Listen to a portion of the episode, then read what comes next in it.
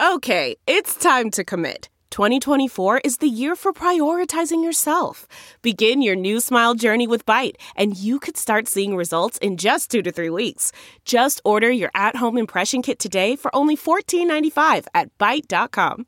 Byte Clear aligners are doctor directed and delivered to your door. Treatment costs thousands less than braces. Plus, they offer financing options, accept eligible insurance, and you can pay with your HSA FSA.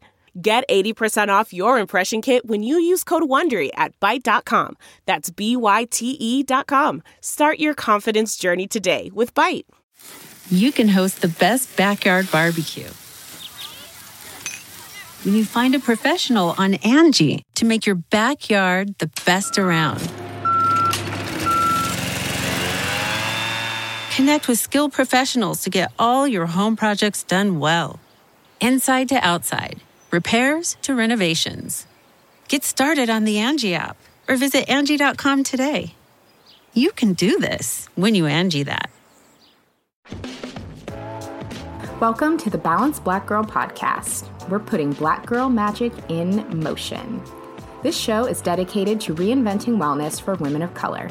I'm your host, Lestraundra Alfred. Hello and Happy New Year. Thank you so much for tuning into this episode of Balanced Black Girl Podcast. If you're listening to this episode the week it comes out, this is our first episode coming back after the holidays, and I hope that you had a wonderful first week in 2020. For me, I'm going to kind of keep things short for this week's intro because I would love to kind of jump into the interview. But first, I had a couple of announcements that I wanted to share with you. The first is that if you have not yet joined our Balanced Black Girl Journaling Challenge, make sure you do so. So if you go to balancedblackgirl.com slash challenge, you can jump in and join the journaling challenge. It technically started yesterday, January 6th, but that's okay. You can still opt in and receive the rest of the prompts. Essentially, you just sign up, and each day you will receive a short prompt that will just help you feel aligned and have a healthy mindset as we embark on this new year. So again, that is balancedblackgirl.com slash challenge opt in there and you can get your journal prompts each day. We've had several guests on the show talk about the power of journaling as an incredible self care tool, and that is a sentiment that I echo greatly as well. For me, self care or my self care practice really, really is anchored in journaling and my ability to express myself and express my feelings, to manifest for the future. I really, really do a lot of that through writing and through journaling. And I think what I especially appreciate about journaling as a self care practice is that it's pretty darn accessible. It's not something that costs money. It's not something that necessarily takes a lot of time. If you have anywhere that you can just record your thoughts, whether that is a notebook, a piece of paper, a Google Doc, your notes app, wherever you can just get your thoughts out of your head and in writing, you can journal and you can embark on that practice. So I'd love to have you join me for the 21 day journaling challenge. Again, that is at balancedblackgirl.com slash challenge. Also, with it being a new month and a new year, I wanted to chat with you about Balanced Black Girl Book Club. So, our first year of book club was so exciting. I mean, it started with some of the members in Seattle having a meeting with Michelle Obama after reading Becoming, which was actually maybe the best book club meeting ever. And this year for book club, I'm really inspired to take it in a different direction. So, last year we read a book every other month just by a Black woman author. We read books from all different genres genres some fiction, some nonfiction, some memoirs, some career books. And this year, I would really like to be a bit more intentional about the books that we read. So, our theme for this year is really going to be around personal development, mindset, and spirituality. Books written by Black women focused on those topics. So, I would love to have you join me in reading the first Balanced Black Girl Book Club pick for 2020, which is going to be Vibrate Higher Daily by Lalah Delia. And I'm a huge fan of Lalah's work. And I just got my copy of the book a few days ago, have started diving in, and would just love to share this piece of work with our community. So, two major things book club reading Vibrate Higher daily, uh, joining us in the Facebook group if you have not yet already, because that is where discussions will take place, and joining the journaling challenge, spending just a few minutes each day really getting your thoughts, hopes, wishes, dreams on paper. So, thank you so much for all of your support of the show in 2019. It was just such an incredible year for this community, and I cannot wait to continue and to continue growing and evolving with you into 2020. So, with that said, let's jump into our first interview of the year. Today's guest is Jennifer Sterling. Jennifer is a registered dance movement psychotherapist and holistic nutritionist. She's also the creator of Bodyful Healing, a wellness platform that offers body based holistic support to Black women living with depression. And she's also the author of the new book, Dear Strong Black Woman Letters of Nourishment and Reflection from One Strong Black Woman to Another. So, Jennifer and I actually met back in 2019 at the Wellness Con event in Los Angeles. I'd actually been following her work for quite some time, but just in meeting her in person, I just felt this incredible warmth and energy from her. We stayed in touch ever since, and I'm so honored to have her on the show today. We had also actually originally recorded this interview uh, back over the summer, not long after we met, and had a lot of sound issues and uh, ended up having to re record it quite a bit later. So it took us a little bit of time to kind of get our conversation out to you, but I actually do believe that all things happen for a reason. We were still able to get an incredible interview recorded when we re recorded, and I think that this message is now coming to all of you right when you need to hear it. So, without further ado, let's jump into the episode, and I hope you enjoy learning from Jennifer as much as I did. Jennifer, welcome to the show. I am so excited to have you here and to chat with you again. For our listeners, may not realize this, but this is actually our second take at recording this interview. We just had a little warm up previously. Now we're doing the real interview. For those who are just meeting you, can you tell us a bit more about your background and what you do? Absolutely. It's really good to be back having this conversation. I am Jennifer Sterling. I am a holistic nutritionist and a registered dance movement psychotherapist. And I spend most of my time supporting Black women who are living with depression, giving them body based tools and resources to help them feel more vital, have a sense of what it means to be well and also just to have a sense of what it feels like to be whole. So that is the bulk of my work at this point.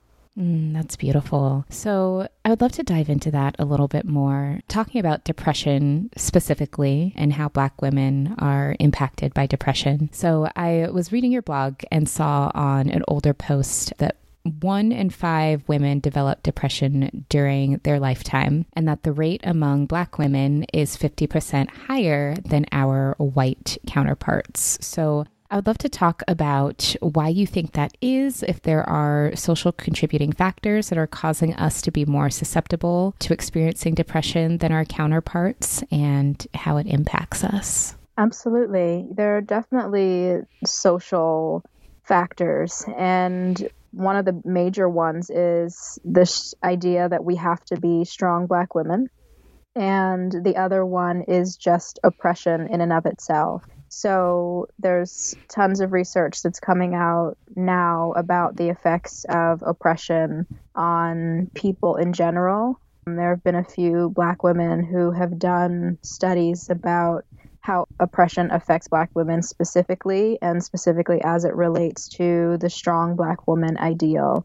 And so when we talk about the strong black woman, we're talking about the black woman who feels like she has to take care of everyone before herself, that she's not allowed to express her emotions because everybody's kind of looking to her to hold them up and be strong. And within that, not being able to have an authentic expression of emotion and having to kind of put up this front all the time of being strong actually creates the perfect storm, so to speak, or the perfect recipe for depression.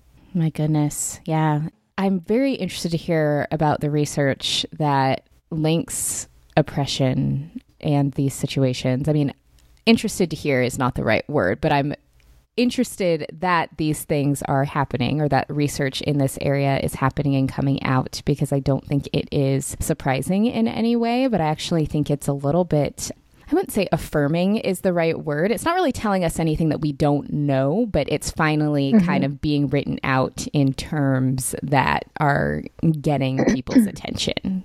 Absolutely. It's something that I do feel like for a lot of us is really validating. Yeah. Because I think that, you know, we've been told that there's, we're crazy for seeing what we're seeing or for experiencing what we're experiencing. So to really have science, which, you know, is problematic in, in many ways, mm-hmm. but to mm-hmm. have that kind of validation really, I think, makes it all much more real, especially for those of us who are working in healthcare professions and working in medicine, because a lot of things in those spaces aren't taken seriously until somebody says, hey, wait, here's a study. Mm, yeah, exactly. Even though you can you know, have so.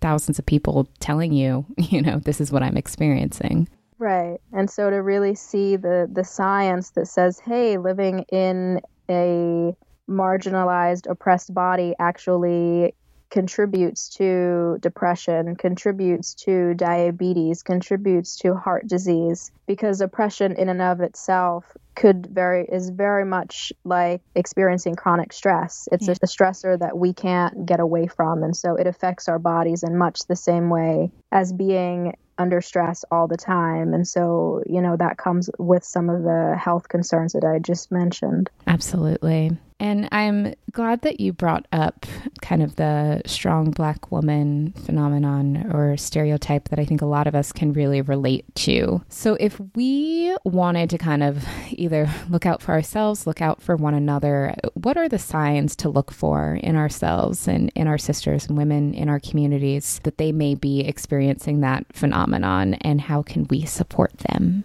It's a tricky question. You know, I mean, black women we all have our own experiences, but the kind of the general gist of the strong black woman is someone who puts everyone ahead of herself. She is very independent. Everybody looks to her for advice, for care, for support. She's the person that kind of lifts everybody up and the one that everybody forgets about or assumes that, like, oh, she has everything together. She doesn't need anything.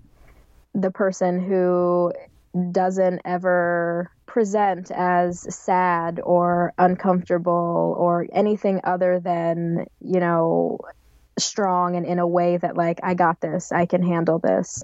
So I would say, I mean, obviously check on all of your friends, but that person that everybody leans on for support, really check on that person in a way that is, you know, genuinely coming from a place of concern. You know, is there anything I can do for you? You've done all of this for me or you've helped all of these other people, but, you know, can I fill you up a little bit? Yeah, definitely. And I know something that I've experienced, and I'd be curious to hear if this is your experience with that, is that when people ask, How can I help? not really knowing what to say. Maybe knowing I'm in a mm-hmm. situation where I need help and I need support, but I don't even know what that could look like. And people offer, and I'm like, well, yes, but I can't really tell you what. um, have you experienced that? And what advice do you have for someone who may be in that same situation? I've definitely experienced that. And it, what it brings up for me is, and this may be completely unrelated, but when I had my son, and people were like, "Well, what do you need?" And I was like, "I have no clue." Yeah. um, and so then I think it becomes much more helpful to say like, "Hey, I know you really like this restaurant. I brought you some takeout." Yep. Or I'm having some food delivered. Is that okay? Or you know those kinds of like really more practical things. Mm-hmm. I hired a cleaning lady to come in just for the day to like help you get things together. And it doesn't even have to be really that expensive, but things that are really kind of tangible and practical, I think go a really long way when it comes to supporting someone. Can I watch your kids for a little while so you can take a nap or take a shower or go to the grocery store by yourself? Um, I think those kind of things are more supportive than we think because we're living in a a time where everybody's so independent. We've been fed this narrative that we're supposed to be able to do everything on our own, but really and truly it does take a village to take care of ourselves. Yeah.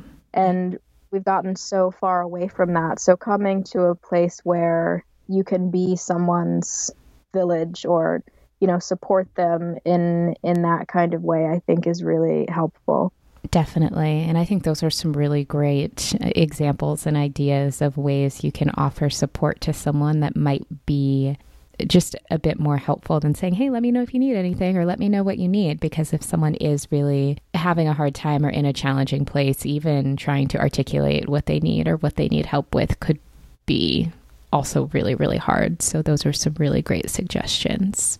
Yeah, and the strong black woman, the true kind of strong black woman, is not necessarily going to admit that she needs help. Yeah. So sometimes it's best to just say, Here, I got you something. Definitely. Well, I would love to talk about that a little bit more about how hard it can be to admit that we need help and why that is, and how we can feel more safe and more secure in asking for help.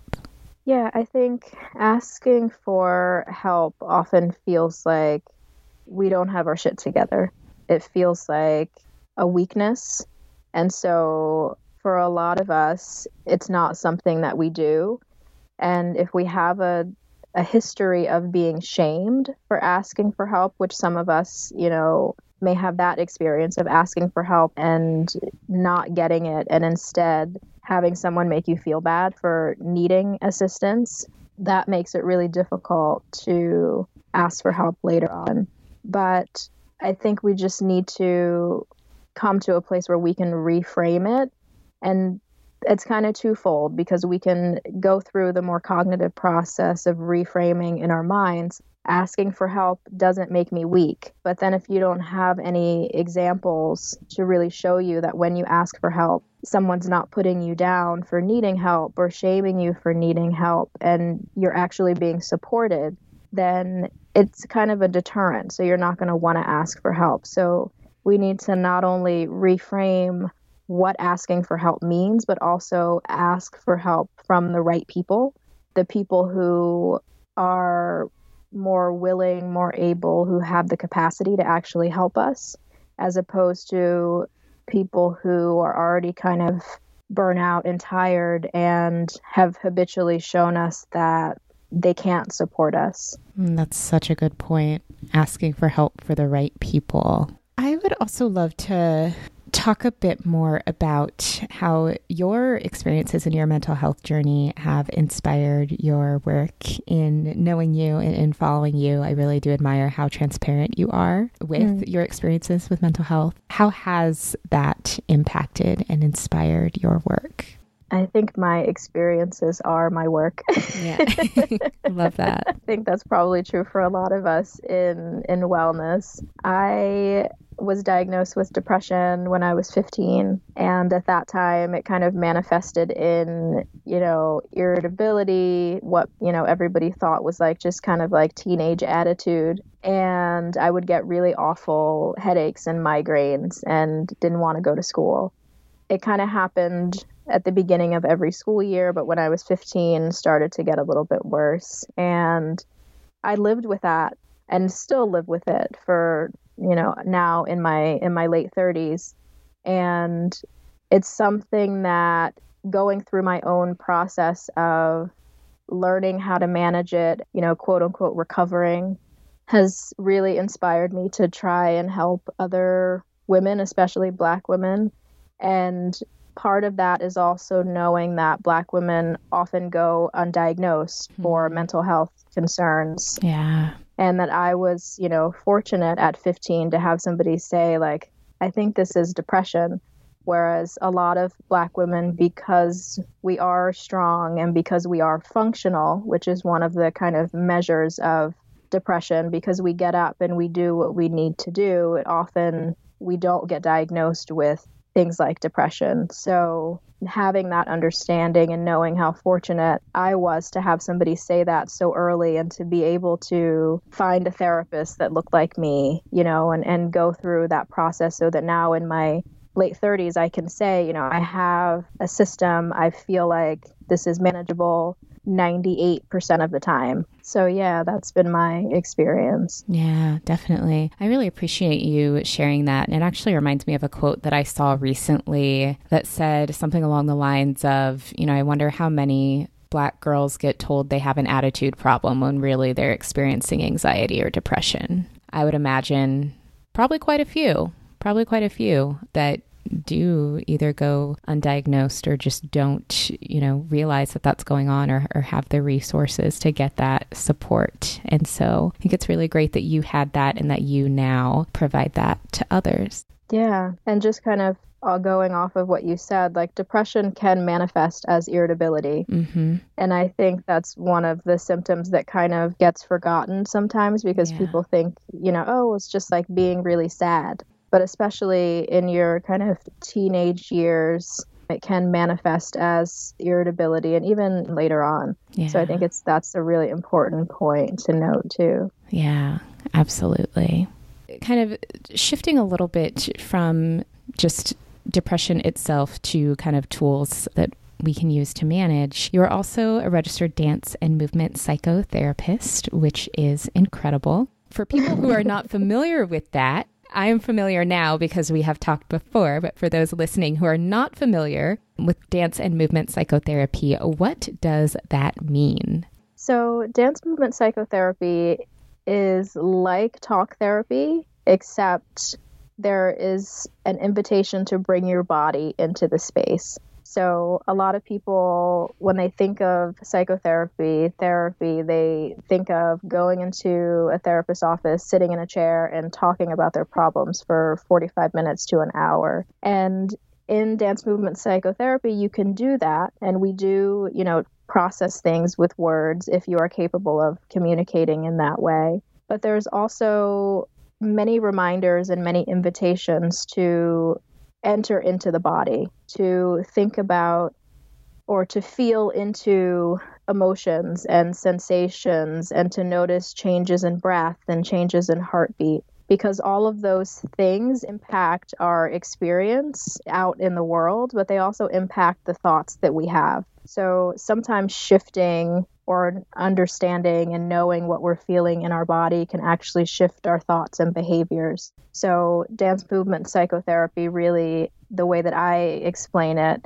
in addition to everything I just said, is that it is very, it takes the whole person into consideration. So, we're looking at everything from body language to breath to sensation, you know, and how that affects the way that you are in the world. Yeah, it sounds like a really incredible practice that anyone could benefit from, not just those who are maybe living with depression. Because I think that having a disconnect from our bodies is so common. I think most people probably are walking around with some sort of disconnect and do not have a very strong mind body connection. And it sounds like a really incredible way to build that connection. Absolutely. And it's something that I do think anybody can benefit from. The reason that I find it to be really beneficial for Black women and women of color is because when we when we're in marginalized bodies or we're experiencing op- oppression the natural the body's kind of natural inclination is to disconnect we yeah. become disembodied and so to create a space where we feel safe. So our nervous system comes to a place of safety and we have greater capacity and resilience. We have to enter back into the body and reconnect with ourselves for that to happen. So it's really, I think, essential for those of us who live in black bodies and bodies of color to really come back to ourselves in that way. Oh, yes. Oh my gosh, that is like really beautiful. If someone were interested in taking up dance movement psychotherapy, how do you recommend they get started?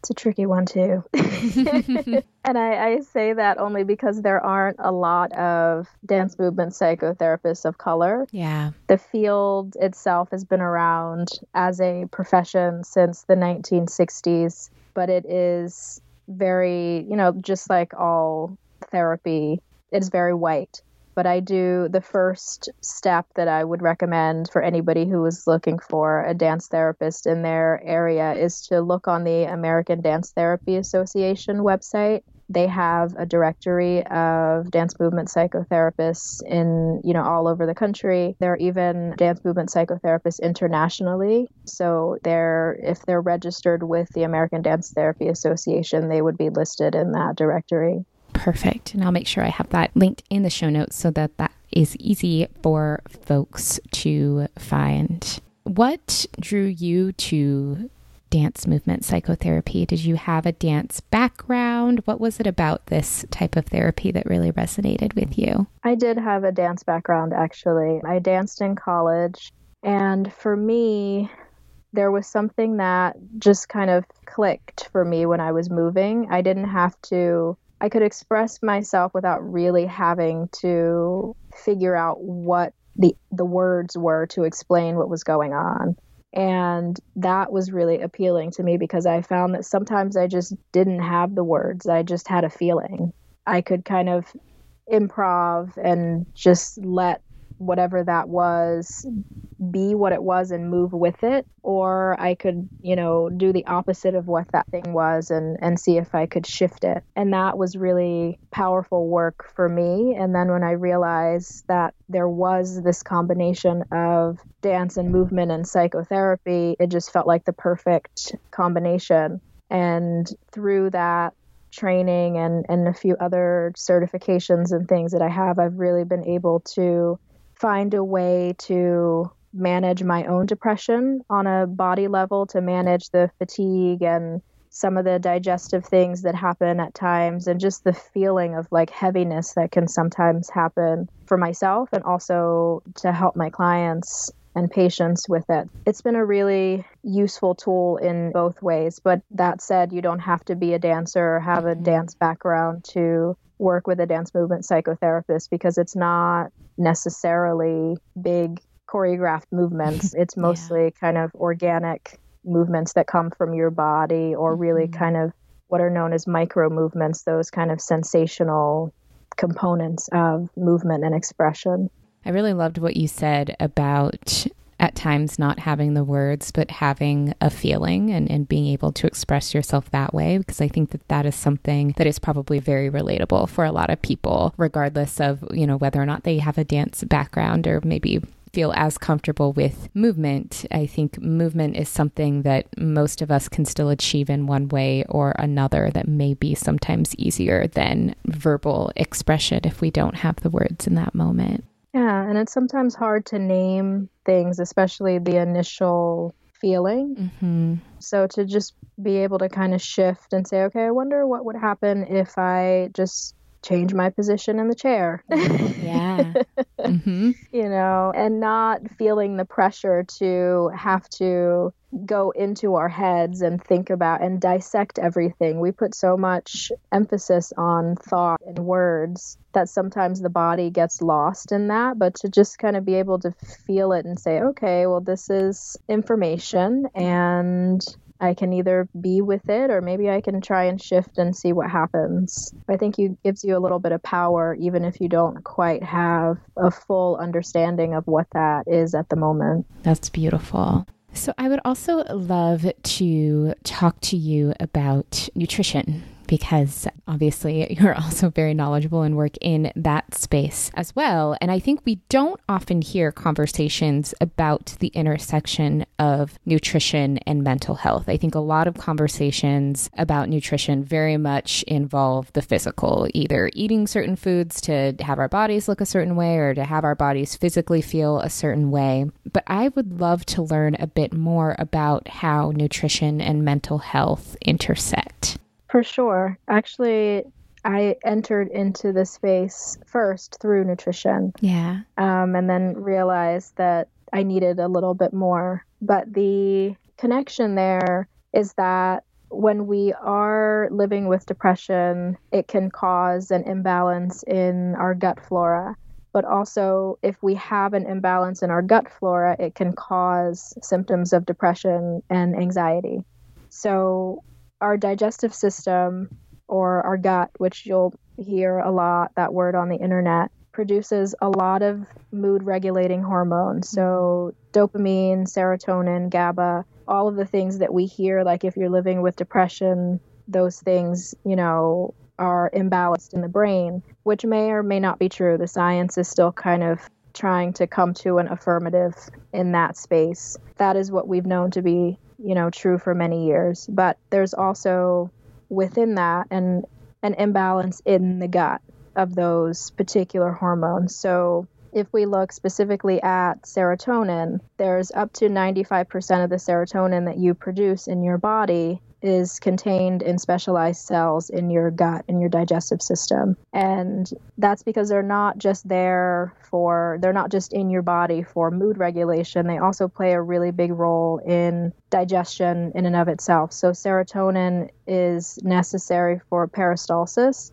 or that kind of wave like action that moves our food through the digestive system. But it also, serotonin is found in blood platelets that move throughout your central nervous system, so your brain and your spinal cord. And so, in that way, it helps to support regulation. So, it's not something that is looked at very frequently, but mm-hmm. when we're looking at the whole person in a therapeutic environment, I think it's really important to not only take into consideration what's going on with thought patterns and behaviors, but also what's going on inside your body. How is your digestion? Is there some sort of imbalance? And so I often will recommend that my patients do a stool test where we can look at gut flora and, you know, see if there are different imbalances that are happening there. I typically will also recommend probiotic for the same reason so that we can balance the gut flora, which in turn helps to balance and bring more of the increase the production of some of those neurochemicals that can help boost mood. Wow. I had no idea. I mean, I know that our bodies are very interconnected, but just learning all of these different ways that our bodies are so connected is just mind blowing to me. Absolutely mind blowing. So, for people who want to look at how their nutrition is impacting their mental health, do you find that there are often some correlations between maybe having a certain deficiency may impact how you feel or anything like that that folks could look at? So, if we're talking specifically about like gut health, yeah. I would recommend if it's accessible to you to maybe try and find a functional medicine practitioner mm-hmm. or a therapist who is also trained in you know nutrition who can really take a look at or you know order the proper tests to see if there are any gut imbalances. Yeah. And that's kind of like for me like a one of the first steps but it's not a first step for everybody and really it's definitely not a cure-all for a lot of people but it, it helps to really balance that out. And then you can kind of figure out which came first. Was it the digestive issues that are creating the symptoms of depression and anxiety or is it the depression and anxiety that are creating the gut issues? Yeah if folks were looking for functional medicine doctor, do you know if there's any resources or maybe like online listings or directories where folks could find one in their area? There is IFM, which the Institute of Functional Medicine, mm-hmm. I believe they have a directory. I also recommend Dr. Tiffany Lester. I know she's in the Bay Area now. She's also a really great resource for Black women who are looking for more holistic functional medicine. Awesome make sure I'll provide those resources. And I'm familiar with Dr. Lester's work, been following her for a bit now and definitely admire her. So she's a great resource. She is, yeah. I would also love to talk to you about your book. You just wrote a book, Dear Strong Black Woman. I would love to talk about one, your process in writing the book and what inspired it for you. This is always like so interesting for me because it, it still feels very new.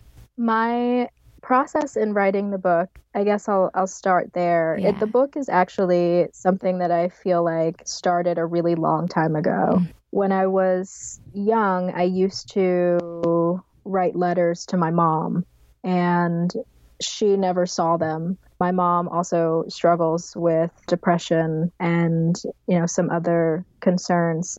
But I remember being like 7 years old and sitting in my room writing letters to her. And I pulled some of those out when I was writing the book itself as just kind of like reminders and letters like, Dear mom, I hope one day you can rest and be happy. Mm. You know, like those like really simple what seems really simple to me now as an adult, but as a child, like realizing she's doing a lot of stuff and she's really not happy. And so as I kind of went through my academic journey, a lot of my studies focused on the strong black woman stereotype or the strong black woman ideal because that's so much of what I saw in her and also something that I feel I inherited from her this kind of learned behavior. This is what a black woman is supposed to be, and this is how a black woman is supposed to behave. And so my research was very heavily focused in that area, but I knew that not a lot of people would really want to sit down and read my 50 page master's thesis on the strong black woman. So I turned it into a series of letters, basically, and kind of taking some of the historical context of, you know, where the strong black woman stereotype came from and all of the the traits of the strong black woman and writing letters that affirm that like yes this is a thing. It doesn't always have to be a bad thing. It has its benefits and it has its burdens. And also offering some encouragement and points of reflection and what I call little nuggets of nourishment within those letters so that my hope is that Black women feel like their experience is validated and also that they, after reading it, have some space to maybe lay down some of the burdens that come with being the quote unquote strong Black woman and they can in some way express themselves as a you know whole and complex being which sometimes we don't get the privilege of or have the privilege of in our everyday interactions in the world Yeah, absolutely. Getting to create that that space for ourselves to feel whole.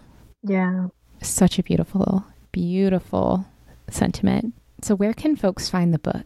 the book is available at all major booksellers mostly online i think Yeah. there's a few local bookstores that have it barnes and noble online amazon all the major places Perfect. okay. Good to know. Make sure we'll link that in the show notes so that folks can get a hold of it. So, Jennifer, we touched on this a little bit earlier when you were kind of walking us through your own personal mental health journey. But I would love to talk a bit more about kind of some of the practices that you currently use to heal, to feel whole, to feel your best self. What are some of the things that you like to do to take care of you?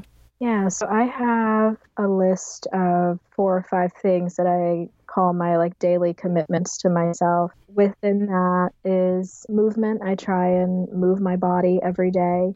And sometimes that looks like going for a walk. Other times that looks like, you know, dancing around with a vacuum in my living room. you know, it's whatever feels most nourishing on any given day um, as far as movement goes, and really focusing on movement for the sake of nourishment as opposed to moving for weight loss or any sort of like aesthetic desire. Also, is really trying to nourish myself with food in a way that feels good. And that varies based on, you know, hunger levels and mood and all of that. But to really focus on nourishing myself with things that make me feel good. And so that's kind of that's been a cornerstone for a while and I've definitely noticed that the more that I do that, the more that I my mood kind of stabilizes um, or stays very stable. Another thing that I try to do on a daily basis is write. And that I usually do after moving my body. The movement I find helps to kind of process things enough so that then I can maybe find some of the words that I need to actually express what's going on. Mm. So, those are a few of the things. And lately, I've been really trying to find ways to invite play into my everyday because it's yeah. something that I realized, you know, having a kid, I'm not very good at playing. I was one of those kids that, like, I just feel like I've been a grown up for forever. and so now, you know, having a son, it's something that I'm very conscious of and something that I've been trying to figure out, you know, how do I invite this into my life on a daily basis just you know so that i can experience what that's like and i i know from a psychological standpoint it's really good for you know increasing resilience and all of that so it's been that's been a really interesting experiment so those are kind of my my cornerstones at the moment. Amazing. Well, a couple of things that I really loved. One, I mean, I think incorporating elements of play is something that none of us, myself included, probably do enough of, but is just really beautiful and really, really important. So I love that that's one of your practices, even if it is a more recent one. But I also really loved how your movement and writing practices kind of work with one another and how you described kind of moving your body as kind of getting the thoughts and feelings flowing that you can then articulate through writing I thought was really really beautiful kind of how your practices layer and build upon one another in that way it was lovely yeah, thank you. Yeah, yeah. So for you, I mean, you have your platform, Bodyful Healing. I would love to learn from you what being bodyful means and entails. How can we facilitate bodyful healing in ourselves? Yeah, so bodyful healing is was inspired by a fellow dance movement psychotherapist. Her name is Christine Caldwell, and she wrote a book actually called Bodyfulness. And I kind of took that idea and brought it into my work. And really, to be bodyful to me, and, and I believe a lot of her work centers around this too, is to know, feel, and understand that you have a body. Even if that body isn't the shape or size or doesn't look the way that you feel like it should look or that you feel like you want it to look. And it's really coming back to a place where we put a little more emphasis on the body than we have in the past, and really riffing off of the idea of mindfulness. So, mindfulness tends to put a lot of emphasis on quieting the mind, but within with an understanding of what happens in the body, I know that in order to quiet the mind, you also have to shift what's happening in the body. So bringing the body into that practice, making the body more of a priority, I guess, to put it simply. Mm-hmm. Mm-hmm. Mm. I think that that's really, really beautiful, though. And I'll also link to those resources as well around the Bodyfulness book. Also sounds fantastic, but I love that that definition. So, Jennifer, what does being a balanced black girl mean to you? I love this question, and I'm pretty sure I had a really smart answer the first time we did this. uh, at the moment, um, being a balanced black girl means feeling vital. And to me, vitality is something that I discovered after being diagnosed with depression and that everybody kept saying you're you need you need to find a way to be happy and I could not fathom what happiness was. Yeah. And the word that my therapist at the time threw out was, well, what about vitality? Can we compromise? And so that's been my word now. I've been working with that therapist now for about 18 years. And wow. so that's the word that I always come back to because it's so easy to, it's easy for me to understand in a way mm-hmm. that I can't always understand happiness. And yeah. so feeling vital is feeling like I'm not burdened down, yeah. feeling like I have a sense of what it means to be alive and I have a sense of what it means to feel emotions and feel sensations, which, you know, some of those things are sometimes a little numb when you're in the midst of a depressive episode. And so being balanced for me is being in a place where I feel vital and well and have some sense of wholeness and what that that means. I have chills. I think that that was like a very beautiful and smart answer this time around as well. Like vitality and the idea of being and feeling vital. I think there's just so much power in that and not in a heavy way, but just in a it just it feels vibrant. It feels full of life and mm. like you can just exist and be and I just am in love with that answer. So thank you so much. So, mm, thank you. Yes, absolutely. So, how can our listeners keep in touch with you? Yeah, I am on all the social media places at Bodyful Healing. And the website is bodyfulhealing.com. So any one of those places, they can find me and keep up with, you know, what we're doing. Perfect. And you also have a podcast as well right? That folks should tune in and listen to. I do. Yes. Um, the podcast is called The Bodyful Black Girl. Love it. And we talk all things body. So, yeah. body movement and mental health, specifically as it relates to Black women. Ugh.